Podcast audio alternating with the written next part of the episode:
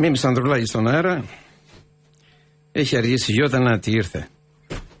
Οπότε θα σας πω μέχρι να κάτσει να ηρεμήσει η Γιώτα. Θα σας διαβάσω ένα ωραίο στίχο. Άκου Γιώτα. Μην πετάς ποτέ πέτρα σε πηγάδι που κάποιο μεσημέρι σε ξεδίψασε. Σας αρέσει; Ε; Αυτό είναι ενός μεγάλου ποιητή, θα τον δούμε με, γιατί βλέπω και ένα κείμενό του εδώ που το... Ενός μεγάλου ποιητή. Βάλει και το κάνει την υπομονή ρε. Βάλει το... Μυστήρια τα πράγματα, Μίμη. Γιατί δεν σχολιάζεις τα ίδια τραγούδια που σου αφιέρωσα πρωτού αρχίσουμε σε για να. Ευχαριστώ πάρα πολύ. Σε ευχαριστώ πάρα, πάρα Ότι πολύ. έχει τα άγχη εδώ όλης της τηλεόρασης, δουλεύεις Μπορούμε πολύ. να ερεμήσουμε με τόσο μυστήρια πράγματα. Λοιπόν, είναι πρώτη σου του βάλα Μάρτη. δύο, δύο μπιθικότσιδες, αλλά δεν θυμάμαι ρε. Στο πρώτο, τι κι αν είμαστε φτωχοί, ο καιρός αλλάζει. Πρέπει να είναι του Γκάτσο ο στίχος, ε. Του Γκάτσο. Ναι, ε, από φιλμ Ξαρχάκος, ε; Και το δεύτερο είναι αν θυμάσαι τη Βουγιουκλάκη στη Μοντέρνα στα Χτωπούτα. Ναι ή όχι; Στίχη του Αλέκου Σαγεδάρη. Πάλι Ξαρχάκος μουσική, ε. Το κάνει την υπομονή. Σε μετέφερα λοιπόν σε ένα κλίμα του 65 και κοίταξε ρε. Ρε Τάσο. Το 65 πρέπει να είναι. Όπου ε, υπάρχει ας πούμε έτσι μια μικρή άνοιξη. Έπειτα από τόσο ε, φίλοι, ε, κράτος δεξιάς, σκληρότητα υπάρχει μια ανάσα δημοκρατική, μια νέα ελπίδα, ε. Και μια νέα πολεότητα. Το 65 ήταν μια ωραία χρονιά. Εγώ ήμουν στο σχολείο, ας πούμε, στη Δευτέρα, Τρίτη τάξη του γυμνασίου. Αλλά ήταν ο Μίκης, είχε βγει ο Ξαραχάκος, φαντάζομαι νεαρός. Αλλά προπαντό ο Μίκης, ο Χατζηδάκης. Ήταν λοιπόν μια ωραία ατμόσφαιρα που οδήγησε σε τραγωδία βέβαια. σε δύο χρόνια μέσα. Έτσι. Ναι. Γι' αυτό το βάλα αυτό για γούρι, ας πούμε. Για γούρι. Μέχρι πρώτη να του μήνας. ξενευριάσει. Ε, να σε Πρώτη ρωτήσω. του Μάρτη. Να σε ρωτήσω. Πρώτη του μηνός, πρώτη του Μάρτη, έχουμε ξεφύγει από τον κίνδυνο ενός Brexit. Δηλαδή- Και σου ξεκινάω έτσι γιατί αυτή είναι η αγωνία των ακροατών μας. Από τα email και από τα μηνύματα που στέλνουν, αυτό είναι το διακύβευμα. Και τι νοιάζει ένα παιδί, με έχεις καταθέσεις. Τι νοιάζει, πες το διάλογο. Προσωπικά δεν, έχω ούτε ένα ξανασχολούμαι ευρώ. τέρμα. Ούτε ένα ευρώ. Οπότε δεν με απασχολεί αυτό. Ούτε εγώ το Απασχολεί ίδιο. όμως άλλους. Άλλοι- Και οικογενειάρχες και συνταξιούχους. Εντάξει, αστείευόμαστε. Και τώρα, έτσι, πρέπει να επιχειρηματίες που κάνουμε και- περιμένουν στη γωνία για Ναι, να ρε, κάνουν τι παιδί μου. επενδύσεις τους, αλλά έχουν πατήσει το κουμπί hold on. Μια φορά ήταν στο αεροπλάνο ο, ο Ψαραντώνης. Και ήταν δίπλα του ένας χωριάτης, ας πούμε. Και του λέει: Ξέρεις, θα ανέβω πάνω τότε οι κριτικοί που λάγανε το λάδι και αγοράζαν διαμέρισμα στα εξάρχεια. Εκεί, ξέρω εγώ, Νεάπολη, πώ το λένε. Χαριλάου Τρικούπη, εκεί θα δεις για τα παιδιά τους που σπουδάζαν να αγοράσουν ένα διαμέρισμα. Και του λέει: Θα αγοράσω διαμέρισμα, ο Ψαραντώνη είχε άλλο ζόρι. Αλλά μετά άρχισε το αεροπλάνο να κουνιέται πολύ, να κάνει απότομα μπα- πάνω κάτω. Και του λέει: Ωφ Παναγία μου, λέει: Λες να πέσει, μωρέ. Λέει του Ψαραντώνη ο, ο κριτικός. Και του λέει: Δεν σε νοιάζει ένα μωρέ, του λέει. Σαν πως δικό σου είναι το αεροπλάνο. Έτσι είμαστε και τώρα. Έτσι, έτσι. ναι. Την Λοιπόν, περασμένη- για ξέρει κάτι. Κα- Εάν δεν υπήρχε αυτή η συμφωνία, καλή κακή, δεν έχει σημασία τώρα. Αυτό πάμε, προχωράμε για άλλα τώρα. Αν δεν υπήρχε αυτή η συμφωνία, όπως έγινε, άλλος θα την πει έτσι, άλλος αλλιώς. Τώρα εμείς δεν έχει και νόημα να κουβεντιάζουμε. Το από εδώ και πέρα είναι, τι θα κάνεις. Οι τράπεζες θα ήταν κλειστέ τη Δευτέρα. Ναι. Έτσι δεν είναι. Θα ήταν κλειστές και όταν θα ανοίγαν θα υπήρχε έλεγχος στην κίνηση των κεφαλαίων. Και άμα δεν έχεις και λεφτά, ξέρω εγώ, ναι. Ζόρικα. Πας, θα δούμε τι θα κάνουμε τώρα. Θα σου πω τις άλλες ιστορίες για να διασκεδάσω λίγο. Έτσι είδα πολύ σήμερα αγχωμένη. Ποτέ δεν ξέρω εγώ γιατί είναι μια γυναίκα αγχωμένη. Αλλά επειδή έχω μεγαλύτερο άγχος από σένα για να ξεφοβηθώ εγώ, θα μιλήσω τώρα. Ωραία. Έτσι θα σου λέω άλλα, τρελά σου. Την προηγούμενη φορά ξεκίνησα και σου έλεγα ρε, εσύ ξέρεις μπορεί να πέσει αστεροειδής. Μπορεί να Μας γίνει έλεγες μια για- μεγάλη οικολογική καταστροφή. Για συμβάντα έξω από τον έλεγχό μας. Έξω από τον έλεγχό μας. Δηλαδή, Επανήλθε ακροατής και σε αυτό. με, παι- μα το βλέπει ακροατές, δεν προλαβαίνω να τους απαντήσω Έχω όλα. κρατήσει Λοιπόν, σημείωση από το μήνυμα ότι ρε, εσύ, κάτι άλλο ήθελες να πεις, λέει ο Κάθε κόσμος. 66 εκατομμύρια χρόνια η γη αφανίζεται. Εμείς, δο- και έτσι χάθηκαν οι δεινόσαυροι. Το λέω τώρα δεινόσαυροι, δεν το λέω τυχαία το δεινόσαυροι. Γι' αυτό επειδή μου λέτε σχολίαση για τον πρόεδρο Δημοκρατίας, αν συμφωνήσει διαφωνείς που βγάλανε τον Παυλόπουλο. Εντάξει, εγώ σας είχα πει πριν τις εκλογές. Τι θέλω για πρόεδρο της Δημοκρατίας. Έτσι δεν είναι. Ή ο άλλος σου λέει: Πες έτσι, κρίνει το βαρουφάκι, με έχουν τρελά με το βαρουφάκι. Μα δεν αντέχω άλλο να. 30. Λοιπόν. Star System. Εγώ θα σας πω τώρα πώς εξαφανίστηκαν οι δεινόσαυροι. Λέει: Έπεσε ένας αστοραειδή. Γιατί το λέω, δεν το λέω τυχαία το δεινόσαυρο. Δεν το φοβούμαι και εμένα με που είναι δεινόσαυρο.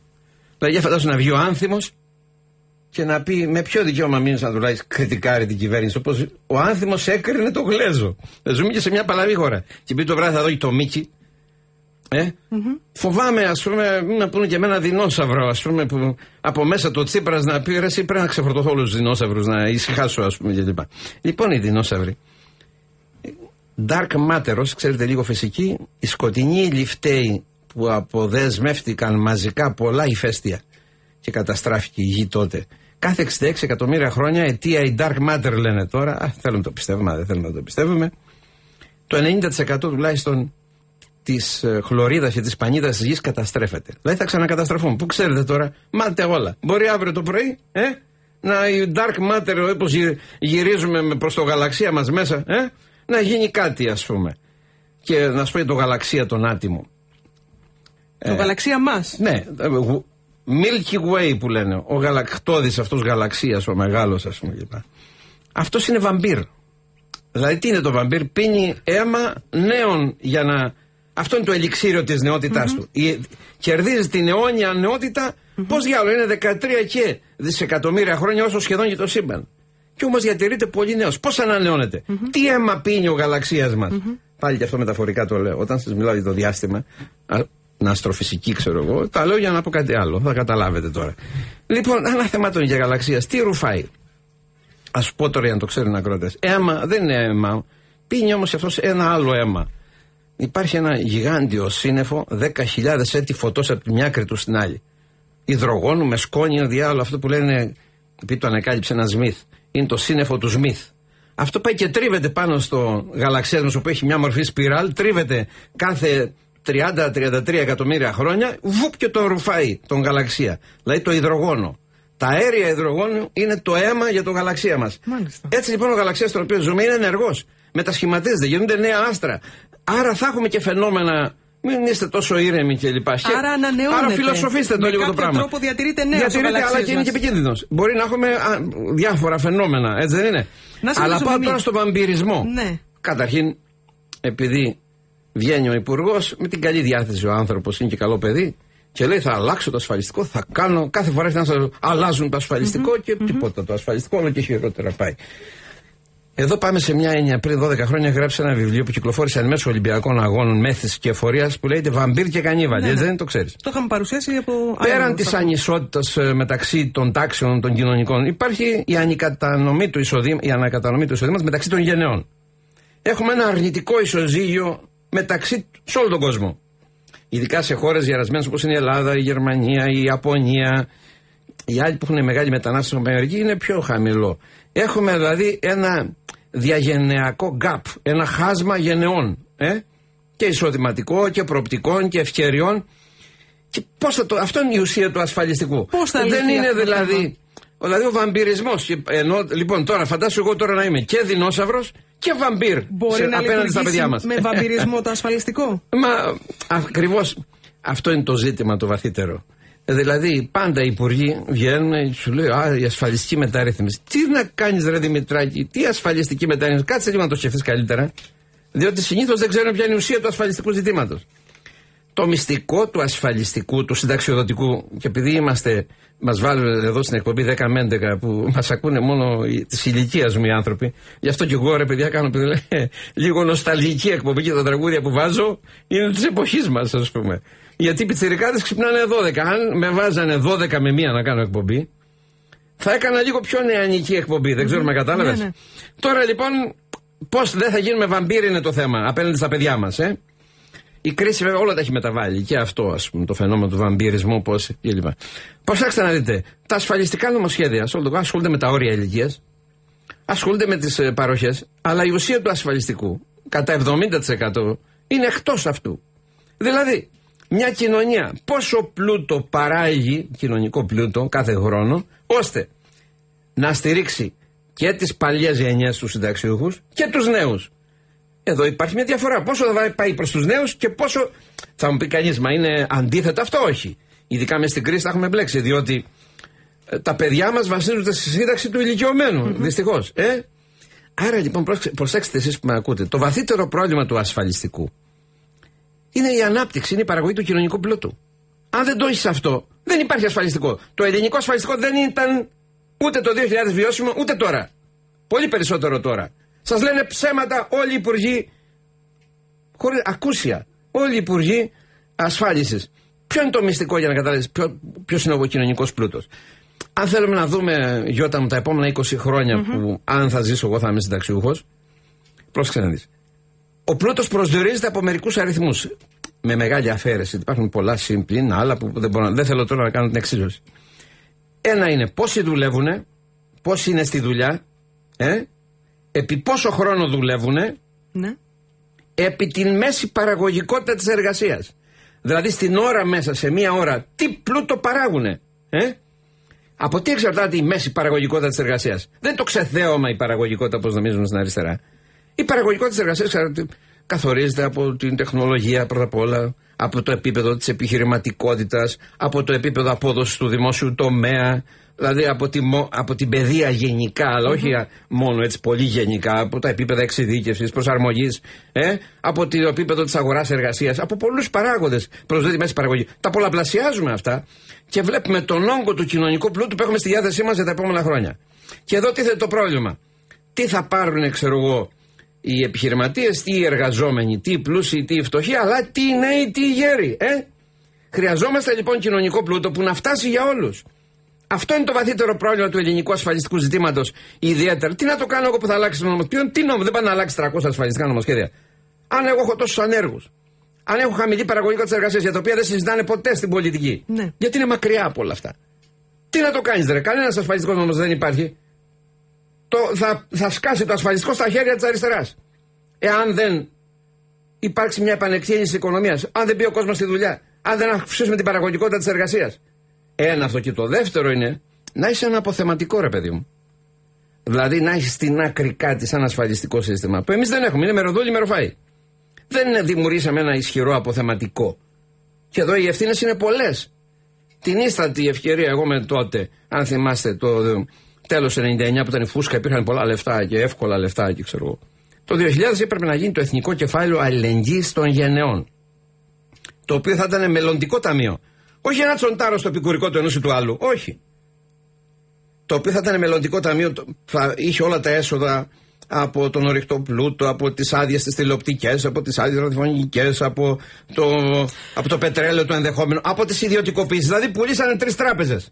Εγώ έλεγα ρε εσείς, αφού τι πουλάτε που τι πουλάτε, βάλτε τα λεφτά στο Εθνικό Κεφάλαιο Αλληλεγγύης των Γενιών. Όχι λέγανε και στην αριστερά και οι αλογοσκούφιδες και οι Υπουργοί Οικονομικών ε, του Πασόκ που τώρα είναι, νέα Δημο- είναι ΣΥΡΙΖΑ, ας πούμε.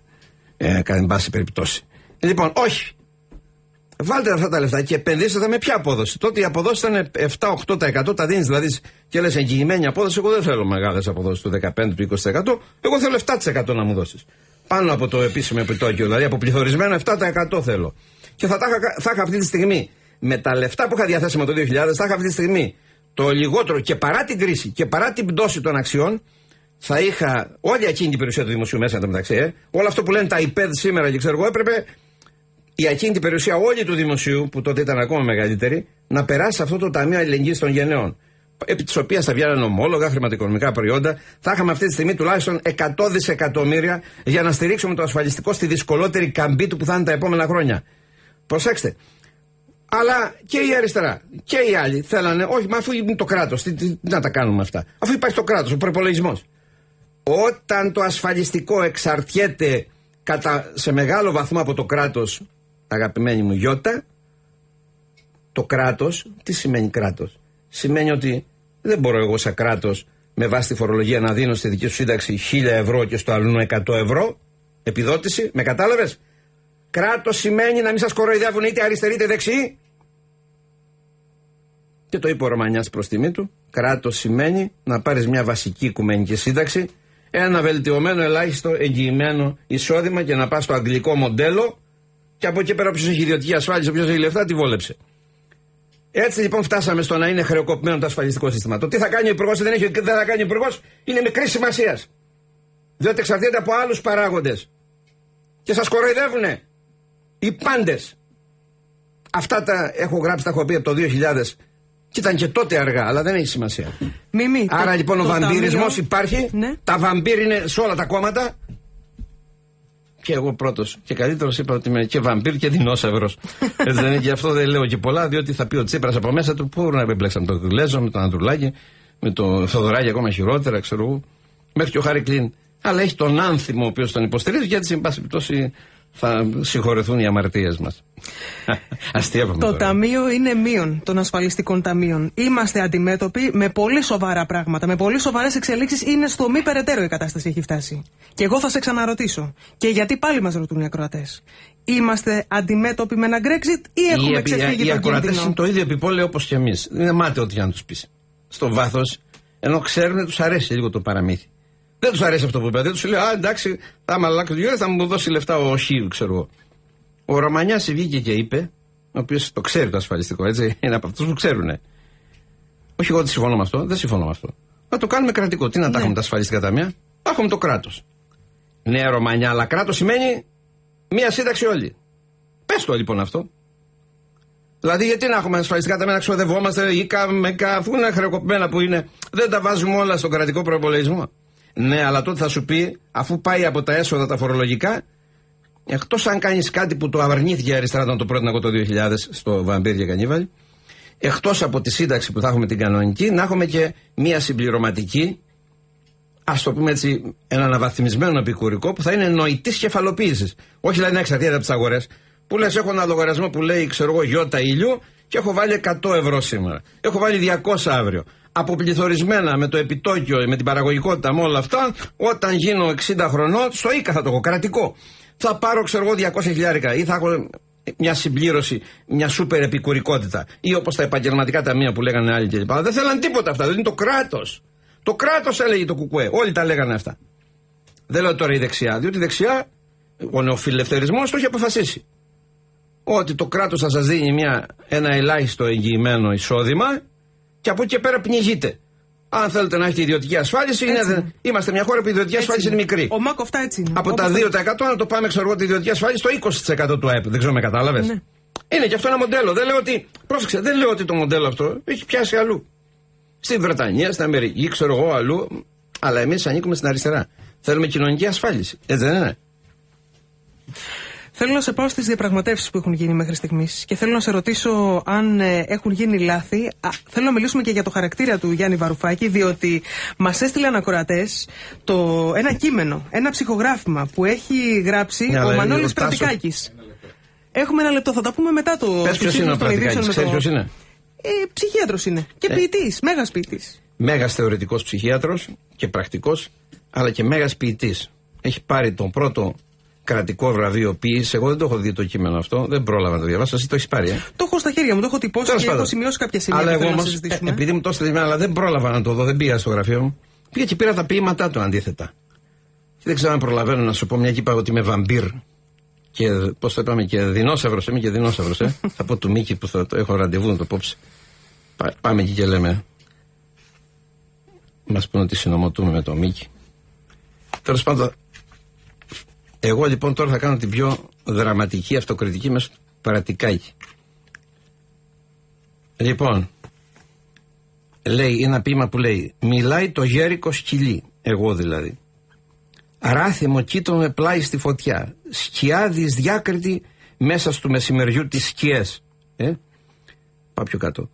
Από καιρό τώρα δεν γαυγίζω αυτούς που δεν γνωρίζω.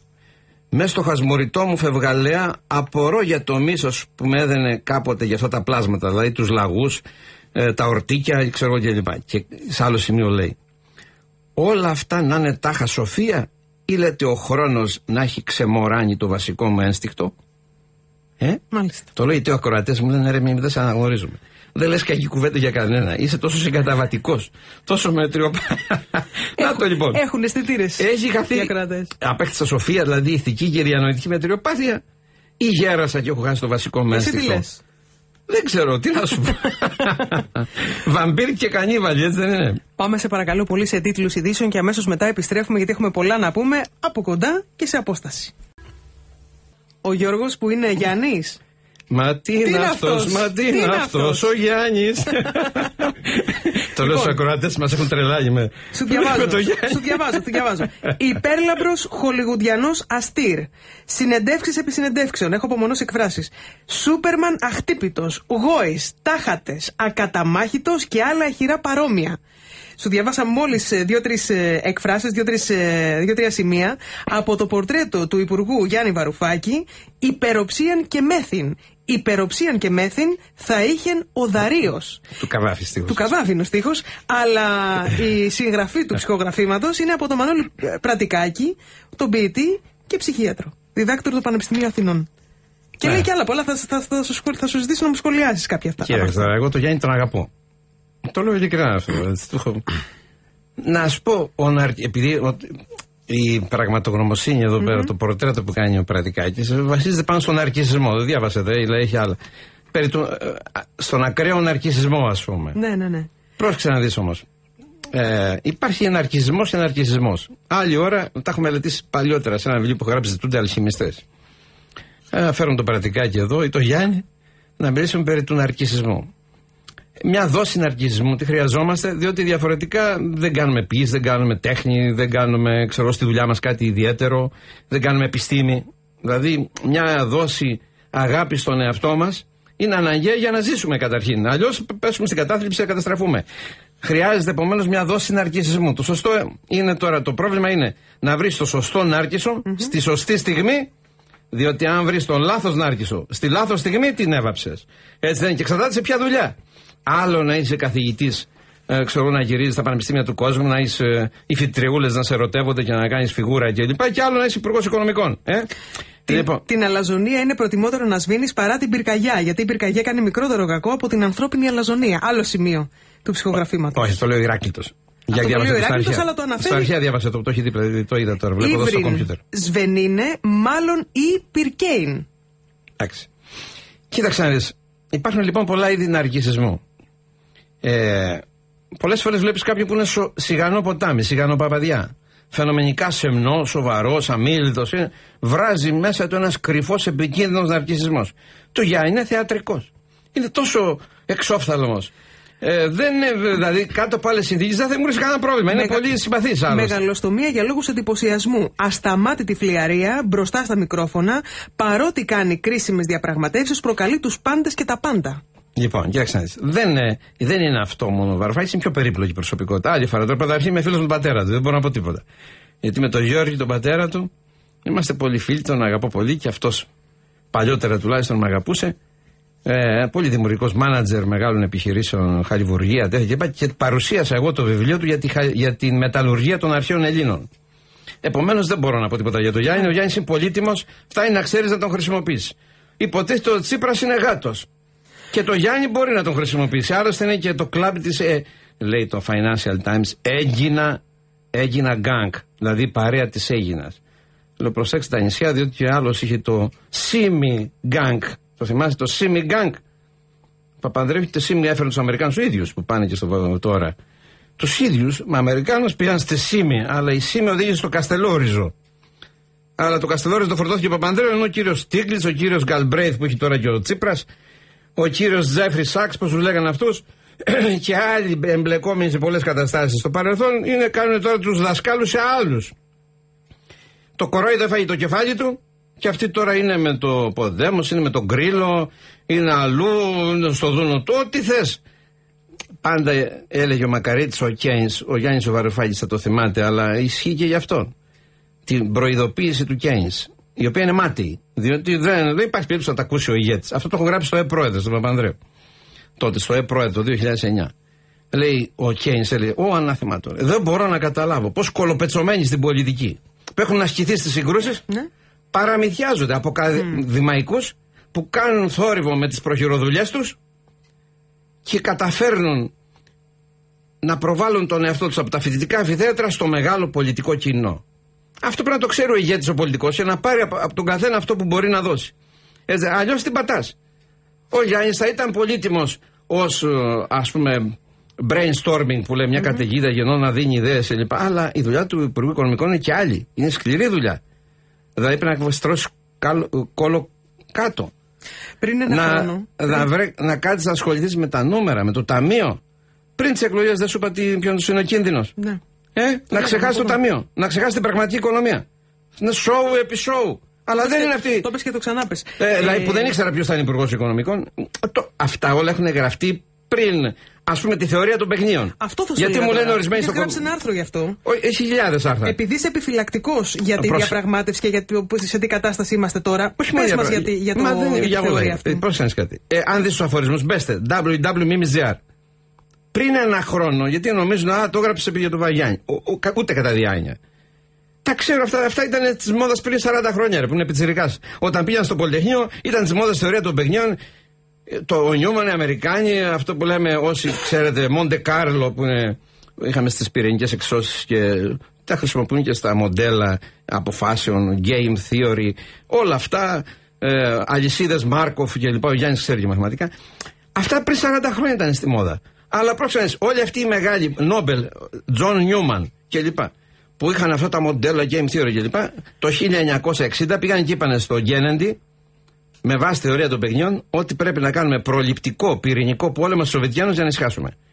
Δε- Δηλαδή, η θεωρία των παιχνιών θα το ξέρει ο Γιάννης, γι' αυτό την απαρνιέται τώρα, γιατί ξέρει ότι είναι ευάλωτος. Πρόσεχε, προβλέπει κάτι, Γιώτα μου. Ότι οι ίδιοι άνθρωποι με τις ίδιες στοχεύσεις θα έχουν πάντα την ίδια συμπεριφορά. Το οποίο δεν ισχύει, διότι υπάρχει το παράλογο, το βίωμα, η διαφορετική συμπεριφορά. Με κατάλαβες. Εάν ο Γιάννης ήταν από μια φτωχή οικογένεια, θα είχε άλλη συμπεριφορά από όταν ήταν σε μια προνομίουχο γεννήθηκε στην ηλιόλουστη όχθη της ζωής και έχει και πατέρα τον Γιώργο. Ε; Πάμε Μα σε- τι είναι αυτός, ο Γιάννης.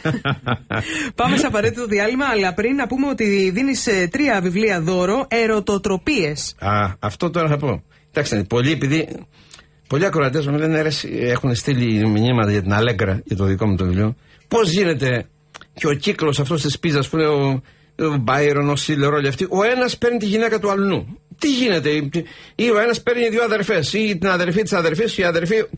Ένα κύκλο, ας πούμε, μομιχτικό κατά κάποιο τρόπο έμεσα, το λέω ήπιο.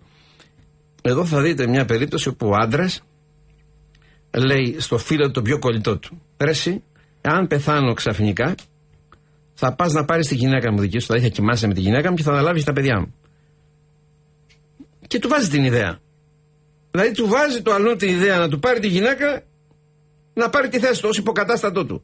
Αυτό δημιουργεί απίστευτες περιπλοκές που θα το δείτε στην Αλέγκρα, αλλά θα το δείτε τώρα και σε ένα Ισπανός συγγραφέα, το Μαρίας. Ερωτοτροπίες λοιπόν. Τρία βιβλία δίνω σήμερα. 2-12-2-12-48-00 Μην τις νόημα.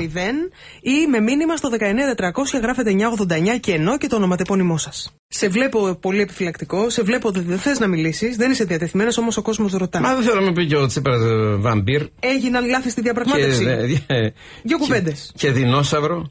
που ανακάλυψα ότι οι δεινόσαυροι, όχι εγώ το ανακάλυψαν τώρα, ότι οι δεινόσαυροι είχαν μια μανία με τους ε, αμανίτες, με τα πανιτάρια, τα κόκκινα. Ξέρεις τον κόκκινο αμανίτη. Είναι ψυχότροπο. Έχει την ίδια ιδιότητα όπως το LSD. Μάλιστα. Φαντάσου λοιπόν ότι οι δεινόσαυροι, το βλέπουμε τώρα στα κόκαλά τους παλαιοντολογικά, ε, τρέχανε κόκκινο αμανίτη. Γιατί ασχολούνται. Κάποτε έφαγα ένα χρόνο να ψάχνουν τον κόκκινο αμανίτη. Στη Σκυθία έβγαιναν τους παλιούς χρόνους. Τον είχαν και οι, Ινδί, οι Ινδιάνοι, ας πούμε, τον είχαν ως ψυχότροπο, τον κόκκινο αμανίτη. Έχει ορισμένες ιδιότητες. Και έλεγα πώς διάλογο πήγαινε στο ναό της Ίσιδος στην Αίγυπτο, πώς διατηρούνταν; Και ανακάλυψα ένα χρόνο έψαχνα πώς μπορούσε να διατηρηθεί ο κόκκινος αμανίτης. Και βρήκα σε ένα αρχαίο κείμενο ότι το συντηρητικό ήταν το μέλι. Τον βάζαν δηλαδή μέσα σε ένα βάζο με μέλι το κόκκινο μανιτάρι, το οποίο είναι ψυχότροπο. Έτσι γινόταν τελετές. Μάλιστα. Οι θρησκευτικές, να πούμε. Μαστούρωμα δηλαδή, θρησκευτικό ας πούμε. το ιερό όργιο. Πάλι Καμιά πας φορά να- θα σα πω πας στο να ναό της ξεφύγεις, Ίσιδο. πας να ξεφύγεις πάλι. Ε, μα είμαστε δεινόσαυροι, θα πει ο, σήμερα ο Αλέξης. για- λοιπόν, κοίταξε. να δεις. Μην τα φορτώνουν όλα στο βαρουφάκι. Διότι ο Βαρουφάκη. δεν βγει- Εγώ είδα τρεις μεγαλοπουργούς που βγαίνανε με πολύ μπλαζέ ύφο και λέγανε ότι δεν θέλουμε χρήμα, θέλουμε χρόνο. Ρε, μα ο χρόνος είναι άδειο, είναι άδειο το ταμείο και η οικονομία καταστρέφεται κάθε μέρα. Και αφού έκανε συμφωνία βέβαια. καλή, κακή, τα, τα λεφτά δεν τα έφερες. Και όλα βέβαια. Εδώ δεν έχουμε λεφτά. Τώρα μου λέει ο Βαρουφάκη στην τηλεόραση, στον αυτιά έβγαλε. Θα βάλει έκτακτο φόρο. Ρε φίλε, δεν είπαμε ότι θα μαζέψει από αυτούς που δεν πληρώναμε μέχρι τώρα. Θα βάλεις πάλι έκτακτο φόρο. Τι μεγάλη ιδέα. Αυτό περιμέναμε εσένα να μας το πεις. Άλλο όταν είσαι λοιπόν ακαδημαϊκός, αυτό θέλω να πω. Δεν είναι, λέω το Γιάννη. Γιατί π- το Γιάννη θα του πει ο Τσίπρα, έλα εδώ ρε. Θα κάνεις αυτό και αυτό και αυτό. Θα το κάνει. Είναι, ο Γιάννης είναι σο- καλό παιδί. Δεν είναι να πούμε, μην τον βλέπεις έτσι. Δηλαδή είναι ο, ελε- ο ναρκισμό που είναι ελεγχόμενος και πειθαρχημένος. Δεν είναι. Αλλά θέλει κάποιος να του βάλει το λουρί, το χαλινάρι. Αλέξη, είπα. Κράτα γερά τα χαλινάρια, βρες ένα προνομιακό σημείο να πεις όλη την αλήθεια, να παγώσεις ψευδεστήσεις και θα πάρεις 60%. Silent Spring, δεν είπα πριν τις εκλογές. Δεν το ανέδειξε, δηλαδή σιωπηρή πλειοψηφία. Δεν μπορεί να βγαίνει ο Γιάννης τώρα σε μια εβδομάδα. Σκοτεινές δυνάμεις θέλουν να μας κάνουν, μας κοσοβοποιήσουν, είναι και ουσιαστικό. Δηλαδή το που είναι Γερμανοί, ότι εμεί σκοτεινές μας κάνουν Κόσοβο. Υπόθηκε. Ε, το ΦΠΑ τους κοροϊδεύουμε τη πλάκα. Α πούμε, θα βάλουμε κάτι για την πλάκα και αυτά μεταφράζονται όλα και πάνε εκεί. Γιατί έχει δημιουργήσει και παρέας. Το Σόμπλε είπα ότι είναι ο πιο πνευματώδε σε λοιπά, διότι ο Ασμούσεν μου δούλεψε το γέρο, ξέρω εγώ. Κάθε μέρα τέτοια έχουμε. όλοι, δηλαδή, το, που το ταμείο είναι μείον και δεν έχουμε λεφτά, σου λέει το κυνήγι του θησαυρού. Εγώ, δηλαδή δεν είσαι υπουργός οικονομικό, ρε. Στην άδεια τα φόρτωσες δηλαδή. Δηλαδή κάθε μέρα μια δήλωση η οποία δημιουργεί. Απ' το πεις τόπι δηλώσει, Γιάννη. Στρώσε κόλλο κάτω, έξυπνος είσαι, να δουλέψουμε εδώ όλοι μαζί αυτή είναι. Δεν, δεν θέλω χρήμα. Θέλω χρόνο. Τι είναι αυτό; Για το χρήμα σε φέραμε. Ή να λες ο λαός δεν θέλει χρήμα, θέλει αξιοπρέπεια. Τι λες, ρε; Όταν η νεολαία που σε ψήφισε είναι άνεργη 5-6 χρόνια, θέλει ότι να πει στον πρώτο χρόνο, στο δεύτερο, στον τρίτο, στο πέμπτο. Θα ανοίξουν δουλειές, δουλειές, δουλειές. Ποιος θα ανοίξει, το κράτος που ήταν ένα καθηγητή του ΣΥΡΙΖΑ που έλεγε να διορίσει 300.000 στο κράτος. Καθηγητής είναι, εγώ λέω πλάκα, δεν μπορεί να είναι καθηγητής να το λέει αυτό. 300.000 λέει θα να διορίσει το κράτος. Ε, διόρισε έτσι, ρε σύντεκνε. Είναι δυνατόν τώρα, άρα λοιπόν, α, εντάξει, συμφωνία είναι, δεν είναι μνημόνιο, αυτά, αυτά είναι για τα πανηγύρια, αυτά είναι για την εσωτερική συζήτηση. Δουλειές, δουλειές, δουλειές. Πρέπει να, η οικονομία να μπει στην κανονικότητα και θα διορθωθούν τα σφάλματα. Δεν χάθηκε ο κόσμος. Δεν είναι καλή συμφωνία, δεν μπορεί να είναι καλύτερη. Είναι άλλος λέει έντιμο συμβασμό, άλλος έτσι, άλλος αλλιώς. Προχωράμε τώρα. Δεν, γιατί νομίζαμε, νομίζαμε ότι δέσαμε το γάιδαρό μας με τον ναι, Brexit ναι. και μπορεί η Νέα Δημοκρατία τώρα να βγαίνει και να αφηνιάζει, νομίζει ότι θα φέρει την παρένθεση στην αριστερή. Δεν πρόλαβε να πούμε και σου λέει ότι πήρα αέρα τώρα. Mm-hmm. Ή να νομίζουν ότι εσωτερικά μπορεί να σκοτωθούν γιατί έχουμε την πολυτέλεια. Δεν έχουμε καμία πολυτέλεια. Χρειάζεται να συσπηρωθούμε, να στηρίξουμε την κυβέρνηση και η κυβέρνηση να βελτιώσει τη διαπραγματική της θέση. Διότι η διαπραγμάτευση είναι μπροστά τα δίθενε με τους Γερμανούς και λοιπά. Ο Γερμανός σου δίνει τα λεφτά, ρε Αμερικανάκια. Πλακώσαν όλα τα Αμερικανάκια όπως με τον Παπανδρέου. Οι Αμερικάνοι γιατί δεν μας δίνουν εγγύηση να βγάλουμε και εμείς ομόλογο όπως δώσαν στην Ουκρανία; Δώσανε ποτέ κανένα φράγκο; Αλλά μας στέλνουν να παρενοχλούμε τους Γερμανούς που βάζουν τα λεφτά και να κάνουν τους μάγκες. Έχουν τον Γκρούκμαν, τα πρακτοράκια, όλα αυτά κλπ. Μα δεν έχει, είναι δυνατόν. Μας χρησιμοποιούν για παρενόχληση ταμείο. Ποιος δίνει λεφτά; Πότε, πώς, να βελτιώσει τη συνθήκη. Αυτή είναι η δουλειά σου. Μην μου προεξοφλείς την αποτυχία και βρεις δικαιολογίες. Για τα Αμερικανάκια θα μιλήσω άλλη φορά. Πώς κινούνται, τζάμπα οι Αμερικάνοι θέλουν να ασκούν γεωπολιτική περιοχή να ελέγχουν τα πάντα χωρίς να βάζουν φράγκο. Εκβιάζουν τους Γερμανούς να αναλάβουν περισσότερα έξοδες, αμυντικές δαπάνες, να παίζουν μεγαλύτερο διεθνή ρόλο στο ΝΑΤΟ, να έχουν περισσότερο στρατό, να έχουν. Και χρησιμοποιούν εμάς τώρα να κάνουν μια διαρκή παρενόχληση. Δεν θέλουν ευρωζώνη, θέλουν να τη χαλαρώσουν, να κάνουν τη διατλαντική κοινή αγορά και φαντάζω ότι η Ελλάδα και οι καθηγητές που στέλνουν εδώ κατά καιρούς διάφορους πράκτορες CIA θα μας κάνουν, ας πούμε, και θα γίνουμε η προπομπή για να γίνει κάτι άλλο, να πούμε. Λοιπόν, αυτά τα έχω γράψει στο κόκκινο κάβουρα. Αν δείτε, είναι και ορισμένα φωτογραφικά. Στο μεσοπρόθεσμο πρόγραμμα στη διαπραγμάτευση ήταν ο Τζέφρι Σάξ. Τι βρέθηκε ο Τζέφρι Σάξ στο ξενοδοχείο της διαπραγμάτευσης; Ποιος είναι ο Τζέφρι Σάξ; Θα σου πω άλλη φορά ποιος είναι. Ο γιος του Γκαλμπρέιθ, ποιος είναι; Αν έκανα τρεις ερωτήσεις θα μου απαντούσανε.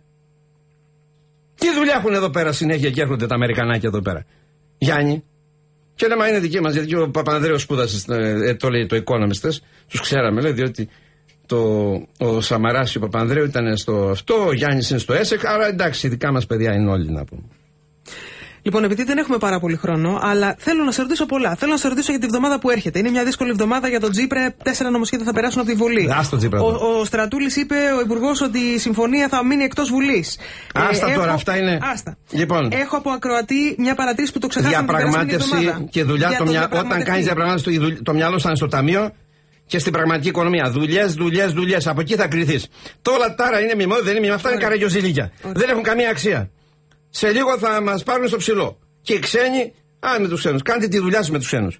Πρέπει να βρεις κάποιον να τον ιδιαιτεροποιήσει σαν εχθρός.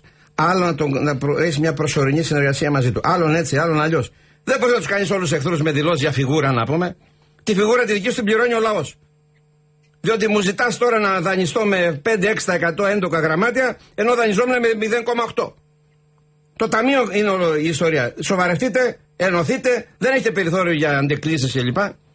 Και εμείς θα σας στηρίξουμε. Να προχωρήσουμε όλοι μαζί. Δεν έχουμε άλλο περιθώριο. Αλλιώς τον Ιούνιο, κοντή γιορτή, κάποια στιγμή θα υπάρξει το Brexit ούτε ως επιλογή ούτε ως ατύχημα, αλλά εκ των πραγμάτων. De facto έτσι. Θα κουραστεί και ο λαός βαρύς, λέει: Άστε διάλογο να φύγουμε, τελειώνουμε. Έτσι θα έρθει το Brexit. Είναι στην ημερήσια διάταξη. Μπορεί οι αγορές να το υποτιμολογούν. Διότι είναι σε οπτιμισμό. Δηλαδή τη βδομάδα που ο Βαρουφάκης πήγε 18-1, 18 εναντίον της Ελλάδας τη Δευτέρα αυτή, το θυμάσαι γίνει Δευτέρα. Την επομένη τα χρηματιστήρια ήταν πάνω. Ναι, Όλα ναι, ναι, τα ναι. ξένα εννοώ. Τα ξένα. Ενθουσιασμό, ενθ- Με ενθουσιασμό. Δεν σου λέει εντάξει, μαλάκι. Ε, α- αφού ο, ο Σόιμπλε πήδηξε το Βαρουφάκη, άρα θα τα βρούνε. Τι να κάνουν οι Έλληνες, αφού δεν έχουν μία. Θα τα βρούνε. Άρα εντάξει οι αγορές. Δεν έπεσαν οι αγορές καθόλου σε αυτή την κρίση. Τα χρηματιστήρια ήταν πάνω. Όλα πριν το ελληνικού παίζονται παιχνίδια. Και ο Γιάννης πρέπει να προσέξει το τι λέει κάθε μέρα. Διότι υπάρχουν και άλλοι πονηροί, κακοήθης, οι οποίοι χρησιμοποιούν αυτά για να κάνουν παιχνίδια χρηματιστηριακά. Το ρεπορτάζ από το ΣΥΡΙΖΑ και από την κυβέρνηση λέει. Μην με ότι- λες για. σι- δε- Μα δεν θέλω τώρα αυτά, τα τέλειωσα με αυτό. Εγώ Τέλειωσε θα σου πω για ένα αυτό. άλλο Μα, αριστερό. Δημοψήφισμα και εκλογές έχει πέσει στο Ιόνιος, τραπέζι. Ιόνιος, ε, ο Μάρτιος Δεν θες να μιλήσει. θα έχει ένα μεγάλο, γεω- ένα μεγάλο κοσμολογικό γεγονός. Μια έκλειψη ηλίου 20 του Μαρτίου. 20 Μαρτίου πέθανε ο Ανδρέας Ολεντάκης. Πρόσεξε. Φέτος τα λέω τώρα εγώ στη δημοσιογραφία να κάνω και κανένα αφιέρωμα για το Λεντάκη. Ο- 80 χρόνων θα ήταν τώρα δεινόσαυρος και ο Λεντάκης, ε. Ε, ήταν παιδικός. Έτσι είχε όλη αυτή την παιδικότητα, την περιέργεια. Καμιά φορά θα σου μιλήσω, δεν ξέρω αν έχω χρόνο. Έχουμε χρόνο, ρε, να σου μιλήσω την περιέργεια. Ε; Ο Ανδρέας Ολεντάκη από την Αντίσα Μπέμπα. Καρπάθιος με κριτική καταγωγή. Ένα αστέρι. Ήξερε έξι γλώσσες. Συγγραφέας. Δεν υπήρχε άνθρωπος στην αριστερά να μιλήσει, ας πούμε, για τον έρωτα στην αρχαία Ελλάδα. Ή για την ιεροδουλία, ή για την ιερή πορνεία. Δεν υπήρχε στην αριστερά άνθρωπος που να κάθισε, φαντάσου ένα βράδυ, φύγαμε από τον ημιτό, που ήταν δήμαρχος, και φτάσαμε στη Γεσσαρίνη να πιούμε μια ρακή, και μου έλεγε ο Λεντάκης, ας πούμε, το θρήνο της μάνας η μάνα του Χριστού. Ε, η μάνα του Χριστού από το Βάρναλι. Πώς το πήρε ο Βάρναλης από το Ρωμανό το Μελωδό. Ω γλυκή μου εαρ. Ή πώς το πήρε ο Ρωμανός από τον Όμηρο, η Θέτης, που κλαίει το γιο της Αχηλέα. Ο θρήνος της μάνας δεν γνώρισε μάνα ο Λεντάκης. Πέθανε. Δύο χρόνια ήταν ο Λεντάκης να πέθανε η μάνα του. Ο θρήνος της μάνας. Να δεις λοιπόν συγκριτική ανάλυση του Κώστα Βάρναλη, του Γιάννη Ρίτσου, με το Ρωμανό το Μελωδό και με τον Όμηρο. Τέτοιοι άνθρωποι δεν υπήρχαν. Με τα συν, με τα πλήν. Γιατί η αριστερά είναι μια άρρωστη κατάσταση πάντα θρησκευτική. ε, ε, Θάβει, ανάβει, έχει φθόνο, έχει, δεν μπορεί να αξιοποιήσει τους ανθρώπους της. Ε, πάντα κάποιος λείπει. Κάναμε το συνασπισμό. Ο Μίκης ξεκίνησε την κίνηση ενότητα της αριστεράς και ο Μίκης βρέθηκε ακούσια, όχι με δική του ευθύνη έξω. Ο Γλέζος βρέθηκε έξω. Τότε είχαν συγκρουθεί με το Λεντάκι, διότι ο, ο Γλέζος ήθελε υποχρεωτικά της, παλι- πριν, από πριν δηλαδή, τη συμμετοχή του Πασόκα, ας πούμε, το ανερχόμενο στον μπλοκ αυτό της αριστεράς κλπ. Πάντα υπάρχουν, αλλά είναι σπουδαίοι άνθρωποι. Ο καθένας έχει τη ιδιαίτερη αξία του. Βρε σήμερα Λεντάκι. Με όλη την τρέλα του, με όλα τα έτσι του αλλιώς. Ε, να λοιπόν που σε πήγα. Θα ήταν 80 χρονών ο Ανδρέας ο Λεντάκη, είναι του 35. Δηλαδή όταν ο Βενιζέλος έκανε το κίνημα που είπαμε την προηγούμενη φορά το Μάρτι, γεννήθηκε ο, ο Λεντάκη. 80 χρονών ο Λεντάκη, το διανοείσαι. Για να δούμε ερωτοτροπίες, τι φέρανε Εδώ, εδώ, εδώ, πέρα. εδώ, εδώ. Είχα την τύχη να τον έχω καθηγητή τον Ανδρέα Λεντάκη. Ναι, στη δημοσιογραφία. που Λίγο ήταν. πριν φύγει από τη ζωή. Λοιπόν, Τρεις Άρε νικητές για τις Ποπάκη, ερωτοτροπίες. Ελένη Βρετού, τι ωραία. Μελίτα Δήμητρα, τι ωραία. Λοιπόν, η Μελίτα Δήμητρα θα πάρει τις ερωτοτροπίες. Άλλα δύο. Η Παρασκευή Παπαγεωργίου και ο Νίκος Σιδεράτος. Πολύ ωραία. Ερωτοτροπίες από το βιβλιοπωλείο του Πατάκη. Ακαδημίας 65. Μίμης Ανδρουλάκης, Γιώτα Ηλίου στον Α989 κάθε Κυριακή 10 η ώρα το πρωί. Από Ποιο κοντά είναι και το σε μήνυμα απόσταση. σήμερα; Ποιο είναι; Αφήστε τις διενέξεις και να νομίζετε ότι έχουμε πολυτέλεια. Ενωμένοι και προχωράμε και βελτιώνουμε εν πλώ διορθώνει την πορεία το ΣΥΡΙΖΑ. Σενάριο Α, Β, Γ, σχέδιο, στρατηγική έτσι και όχι αλαζονία. Διότι εντάξει ο Γιάννης έχει αυτό τον ναρκισμό τον πολύ θεατρικό αλλά ε, ο, ο ναρκισμός είναι μιμητικός και βλέπω ανθρώπους εδώ περίμεναν από το πρωί, μεσημέρι, βράδυ, στα κανάλια, στις τηλεοράσεις, στις δημοσιογράφους. Και λέω, πότε διάλογο δουλεύουνε; Εγώ είμαι εκτός, ας πούμε, μαχόμενης πολιτικής αυτή τη στιγμή και δεν πάω. Με καλούν όλα τα κανάλια. Κάτσετε να δουλέψετε στα υπουργεία σας. Δεν μπορείς στα πρωί, μεσημέρι, βράδυ. Υπουργός, τον βλέπω το προ, στο πρωινάδικο. Μία ώρα. Άρα έχει ξυπνήσει πρωί. Τον βλέπω σε δύο ραδιόφωνα στην πορεία. Ε. Έχει κάνει τρεις συναντήσεις με ξένους δημοσιογράφους και τον βράδυ βλέπω ότι έχει μιλήσει σε δύο ξένα πρακτορία. Και έχει πάει και σε δύο κοσμικοπολιτικές συγκεντρώσεις. Αυτός ο υπουργός μπορεί να ασχοληθεί με το Υπουργείο του και μάλιστα Υπουργείο που κάνει ταμείο; Λοιπόν, Αλέξη, τράβα τα χαλινάρια, μην κολώνεις, μην σε παραμεθιάζουνε. Καλημέρα σας.